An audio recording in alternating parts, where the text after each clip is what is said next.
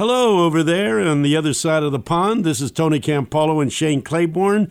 The name of this show is From Across the Pond, so named because we put the show together in the studios of Cabrini University, which is across the road from Eastern University, this Baptist evangelical school where I've taught for more years than I want to tell you, and where Shane became educated. Every, everything he knows, everything he, I know, everything he knows, he picked up at Eastern University, and I like to say, and at other joints. You know, there we go. So there we go. Uh, we're we're here, and we're interviewing today uh, Jonathan Reckford.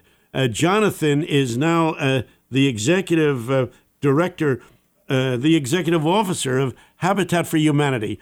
Everybody around the world has heard of Habitat for Humanity, and they build houses. Uh, it was started by uh, a guy named Millard Fuller. Could you give us a little background on Habitat for Humanity, uh, where it came from? And how many houses have you has Habitat built around the world to date? And get rolling by giving us a background on Habitat. Thank you, Tony and Shane. Great to be with you both. Um, the story of Habitat is really a remarkable story. It starts with a pastor named Clarence Jordan who started an interracial farm in South Georgia in 1942 and uh, you can imagine how popular that was. And in the oh. 60s, the farm was really struggling. They had been bombed and boycotted and harassed. And uh, but Clarence had had a, a big impact on nonviolent social protest and trained lots of pastors. And he pulled a small group together to pray about what God might have in store next. And out of that uh, really extraordinary week of prayer in 1968, they came up with this idea of a fund for humanity uh, and one of the elements would be helping sharecropping farmers who were living in terribly inadequate shacks um, to have the community come together, give them a no profit loan, and help them build a proper home. And then they would pay back that loan, and in the spirit of Christian community, keep making payments so the fund would be sustainable. And Millard Fuller, who had been a, a social entrepreneur before the term, uh, was coined, grabbed this idea, and first went to Africa as a missionary with Disciples of Christ and tested it out for three years in Zaire, now Congo, and then came back in 1976, and the Fund for Humanity became Habitat for Humanity. And the basic idea, the principles haven't changed that much, though the way we work has evolved quite a lot around the world. But uh, the families, it's not a giveaway program. The families pay back uh, an affordable loan um, they put in sweat equity, helping build their home and their neighbors' homes, and then um, and we only serve families who couldn't otherwise be served by a bank. So we're serving the low-income families who otherwise wouldn't be able to afford a home. The amazing thing, and it really is hard to explain without God, is we just announced two days ago that we have cumulatively now helped 29 million people around the world have new or improved housing, and a lot of that has been some of our newer work in very low income countries, helping very low income families have um, loans that allow them to incrementally improve their housing uh, and build in stages that where they can afford uh, the steps. Mm. But it has been an extraordinary story, and we serve in 70 countries around the world and have about 1,200 um, chapters or affiliates across the United States. Yeah, let me add to this. Uh, Habitat for Humanity, started by Millard Fuller, uh, out of uh, Koinonia Farms, where uh, Clarence Jordan uh, really did the initial bringing together of people for this vision. Uh, but uh, Fuller was a very, very prominent guy, but the man who really made Habitat famous has been and continues to be, even in his late, even in his 90s, is Jimmy Carter. Uh, could you tell a little bit about Jimmy Carter's involvement with Habitat for Humanity? you know, President Carter is truly remarkable, and uh, and I think you could say even though clearly Millard Fuller was the founder, and and I would call Clarence Jordan the, the sort of spiritual father of Habitat, um, President Carter put it on the map. So when he came back from the White House to Plains, Georgia, which is very close to Americus, Millard um, lobbied hard to get him involved, and he first got involved locally, and everything changed for Habitat in 1984 when President and Mrs. Carter and a busload of volunteers from Georgia went up to New York City and rehabbed a tenement building on the Lower East Side of Manhattan. And the image of a former U.S. president sleeping in a church basement and uh, doing carpentry work um, in a rough part of, of New York City just captured the world's imagination. And I think that was clearly the inflection point. And remarkably now, this was this year was the 36th year in a row that President Mrs. Carter have spent a week building somewhere in the world. And, you know, the volunteers and leaders and all the people they have attracted to the mission have unquestionably uh, had a huge impact on those numbers I shared. And it was pretty amazing. President Carter turned 95 uh, beginning of October. Um, the morning he was going to come to Nashville and start building, he fell and actually cut his head. And, uh, and everyone thought, oh, maybe he shouldn't come and he was absolutely determined and came and built every day was there all week mm. and and continues to uh, just be a you know a beacon of encouragement to people and what i love is president carter has said over and over again that habitat for humanity is the best way he knows to put his christian faith into action in a very practical way and the chance to cross what he says is maybe the toughest divide in our society now the socioeconomic divide and have meaningful relationship with families in, in different economic circumstances and work alongside them is something that um, gives him joy, and he always feels he gets more out of it than anything he's able to give to it. One, one of my favorite uh, uh, comics or little stories was uh, when, when Donald Trump was talking about building the wall on the border, they had a picture of Jimmy Carter and they said, This is the kind of walls that President Carter believes in. He was building a wall of a habitat house. You know? That's there you go. Right? You know, uh, Carter has been strong on maintaining Habitat for Humanity as a faith based Christian organization. Uh, our listeners over in the United Kingdom, uh, this program goes all over the United Kingdom on the Premier Network over there, and uh, via the internet goes around the world. Probably we're reaching about a maybe about 150,000 people on any given program. Uh, they need to know uh, that Jimmy Carter uh, what you just said about him saying it's a great way to express my Christian commitment. It's a faith based organization. Could you comment more about its Christian uh, nature? Absolutely. So the Habitat for Humanity's mission is to we seek to put God's love into action by bringing people together to build homes, communities, and hope. And and we do this to be a practical demonstration of God's love in the world. And one of the a wise person said a long time ago, there are problems you solve and tensions you manage. And I sometimes think that's helpful because Habitat, if you think about the first part of our mission, it's all it's about God's love in action. And if you think about the center of our mission, it's all about inclusion and bringing people together. And I think in our sometimes increasingly divided world, people are, are saying you can choose either to be inclusive or to be Christian. And we really fundamentally reject that. We would actually say because we are Christian, we are inclusive. And we are completely committed um, as we say, to keep God at the center, but not at the border of habitat. So mm. everyone's welcome, uh, but we don't want to lose the that core motivation of why we serve. Mm. How many houses have has Habitat built? A, a, couple of years ago, I know they crossed the one million number. Well, what do you have now uh, as an estimate of how many houses have been built by Habitat groups? Basically, they they're organized out of local churches, although not exclusively so. But uh, how many houses have they built? So this past year, we helped 7 million people. And if you roughly divide it by five, that would get you to the number of families.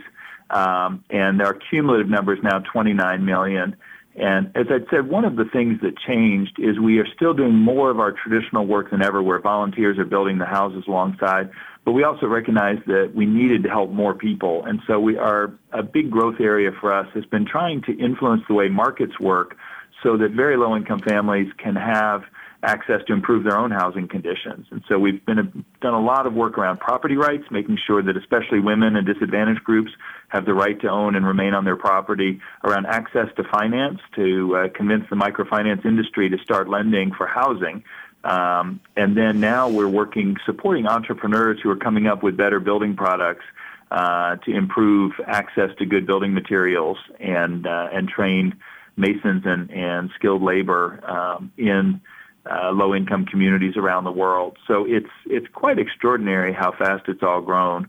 Um, but we never want to lose that deep core and more incarnational aspect of people coming together in relationship to build together so good. Uh, we, we, for folks that may be joining us, uh, we're talking with Jonathan Reckford, who is the CEO of Habitat for Humanity. Been serving that role for almost 15 years, and um, telling us about the 29 million people that Habitat has helped around the world in over 70 countries, and um, and and uh, you've just written a book, Jonathan. Uh, uh, you may have written others, but you've got this this new book, uh, Our Better Angels. Tell us a little bit about it. Maybe tell us a story or two that's from it, because uh, it's it's a, related to all your work with Habitat, right? Very much so. And the story of the book really came from an op-ed we did with President Carter after Hurricane Harvey, a bad hurricane, hit the United States, and and uh, and he in it he quoted President Lincoln, which is where that title comes from for our better angels, and talked about how after a big hurricane or a crisis, suddenly neighbor helps neighbor, and people come together, and you don't care if the person coming down to rescue you is of the same race, race or religion or ethnicity. You're just excited they help, and then after the the disaster happens, we lose some of that um, community feeling. And President Carter's challenge was, why can't we do that with all the slow-moving, everyday crises in our world? And obviously, housing is a big one. And a publisher saw that and felt like uh, that ought to turn into a book. And so he was kind enough to write the foreword. And it really is a story of everyday heroes um, living out these virtues. And it's anchored around seven virtues kindness, community, empowerment, joy, respect, generosity, and service. Mm. You could certainly find many more, but just a couple of quick stories that um, that light me up. One is is one of my favorites is from Vietnam, and we have had a for many years a group of Vietnam veterans. Um, and I've gotten to experience this personally. Who every year take mm. older uh, veterans who were the, in the Vietnam War, as well as younger veterans who've returned from Afghanistan and Iraq, mm. and take them over to build in, in Vietnam alongside wow. Vietnamese veterans of the war and four families who were impacted by the war. Mm. And it's the most extraordinary um, story of kind of catharsis and healing and reconciliation. Um, and it is, uh, so I think that's one of my favorite stories. And wow, in fact, um, yeah. in a lovely twist, one of the, the non-military members of that team is somebody I worked with on Wall Street right out of college who escaped uh, and was one of the boat people. Um, it was a refugee from the war, came to the U.S., was given an opportunity, is a very successful businessman, and it was the first chance he'd had to take his son back to Vietnam, but spoke Vietnamese and translated for the group with the families. And it is, um, it just is a picture of, of to me, how community should work uh, in a very different context, um, I have a dear friend now, uh, Boris Henderson, and it, his story is in the book. And Boris grew up in Charlotte, North Carolina, in a neighborhood called The Hole. And you can imagine all that comes in no indoor plumbing, uh, no heat, and uh, just terrible circumstances. He was ashamed. He was flunking first grade. Um, you know, I think this he was the sort of boy that, that could have been so easily written off but his mom qualified to buy a habitat house and they moved to Optimist Park. And I love the imagery moving from the hole to Optimist Park. Mm. And Boris ends up, turns out he's a very smart guy and ends up getting a full scholarship to Davidson College, gets an MBA, has a successful real estate career. And now he is sponsoring scholarships in Optimist Park for other kids to have a chance. And he's, I think, uh, one of, at least in recent times, the first uh, person who grew up in a habitat house to serve on our global board of directors. But um, and I share that story because what about all the other Borises out there who, you know, just need that opportunity to grow into all that God intends for them? Hmm. Uh, we're talking uh, to Jonathan Reckford, um, who uh, has an interesting career in his own, his own right. Um, once uh, was a Wall Street guy, and uh, he was uh, on the managerial staff of groups like Goldman Sachs and Marriott and Walt Disney and Best Buy, and he moved from that to being the executive pastor of a megachurch in Edina, Minnesota, and then from there uh, to be uh, the CEO of Habitat for Humanity. What an interesting background. And uh, uh he is now uh, leading this movement, which is gigantic in size. Who would have ever imagined uh, when we were in those early stages? Because I was on the global board in the early stages mm. of the development of Habitat for Humanity. I saw this thing from its almost, uh, almost not the very beginning, but the inception of the movement. I was there. I watched this thing happen. Uh, and you talk about bringing people together. Uh, Millard Fuller wrote a book called uh, The Theology of a Hammer. What was that about? You know, it, it's it, in some ways it's not a real theology, but what's beautiful about theology of the hammer is the idea that out um, on the build site, when you're working together doing something with shared purpose, it allows people to focus on what they have in common instead of what divides us. And I think that's been deep in the ethos of Habitat for Humanity that that virtually um, we were joking about interfaith. You know, I think there's some places in the United States where interfaith means the Catholics and the Baptists and the Methodists work together. Our view of interfaith is that actually means Christians working with uh, with people of other faiths, but virtually every faith has a value around serving people in need in their communities. And so coming out and building creates a space where even if people can't agree politically, they can't agree theologically, um, they can agree on doing something practical. And in that, build relationship, build trust, build community. And as I mentioned before, I really think that the most insidious divide has become the, the economic divide. And, it, and our hope and what I've seen in community after community around the world is, is when we then build relationship, then those people of affluence and influence can then be um, part of the solution and can help change policies, can help uh, raise resources, can help uh, fix those pieces. You know, one of my favorite quotes came from that first meeting in 1968. Clarence Jordan wrote in this really prophetic letter that he said, What the poor need is not charity, but capital, not caseworkers, but co workers. And what the rich need is a wise, honorable, and just way of divesting themselves of their overabundance. and he really believed, which I think is so powerful. And it's so true still today, but he really believed everyone had something to gain and to give. And that sense of partnership, I think, is what has made it work over the years. Uh, you, you know, a lot of our listeners are across the United Kingdom. Could you tell us about Habitat in the United Kingdom? And particularly in Northern Ireland, because the Northern Ireland story is unique in and of itself. Yeah, and in fact, there's a nice story in the in the book about Northern Ireland. So we have a small program in um, in Ireland, Northern Ireland, and in the UK, and we do a little bit of building. Um, and it's interesting now. Actually, there's a much bigger housing need, though historically. Uh, Great Britain has done much better on social housing than the United States, but now there is a, a housing problem. In Northern Ireland, almost exclusively the building is all done with Protestants and Catholics building together. And so it goes back to this theme of reconciliation. And then they also send out mixed groups of Protestants and Catholics to go build in other countries. And again, it's all about building um, community and relationship and sort of breaking down these barriers. Um, and in the UK, um, which is wonderful, Habitat UK both does some uh, building around the London area, but a lot of, of their mission has been to raise money for Europe and Africa, and, and they've become an important funding source uh, for our work in very low income countries in, uh, in mostly East Africa and Southeast Asia, um, which has been fantastic. And it is, um, I think, on that bridge building in Northern Ireland, actually, one of my favorite quotes is from uh, another one of my heroes, but a Habitat volunteer, uh, Archbishop Desmond Tutu, who said, you know, as the physical walls go up, the invisible walls that separate us as people come tumbling mm. down, and hope is built in the community. And he sponsored a build every year in South Africa, where, of course, there had been enormous social divides. Mm. Um, mm. but it is, I think that uh, that doing something practical is a much more effective way to, to and serve together is a more effective way to build relationship than to try to sit down and come to a theological understanding across faith. Um, I think the second can happen, but I think uh, first you have to build relationship.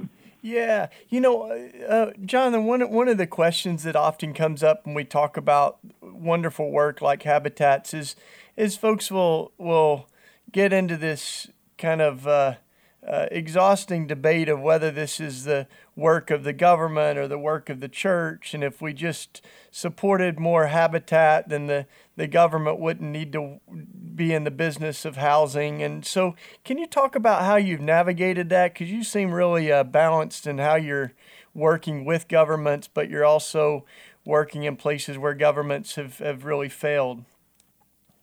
You know, it's a great question, Shane. Thank you. And and our view is we need all of the above. Um, you know, for a long time, Habitat's view was we wouldn't take any government money and we wouldn't work with governments because there was a fear of of losing independence.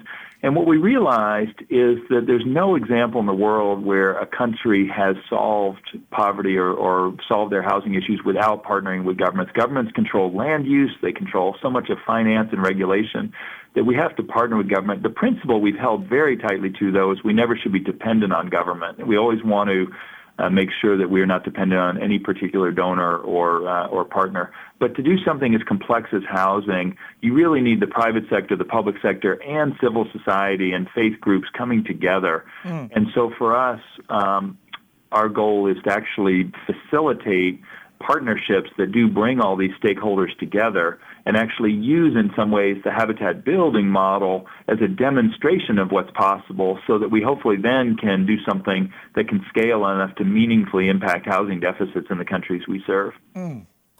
Uh, uh, Jonathan, uh, there have been so many spin offs uh, from Habitat. Um, Fuller Housing, for instance, is one of them.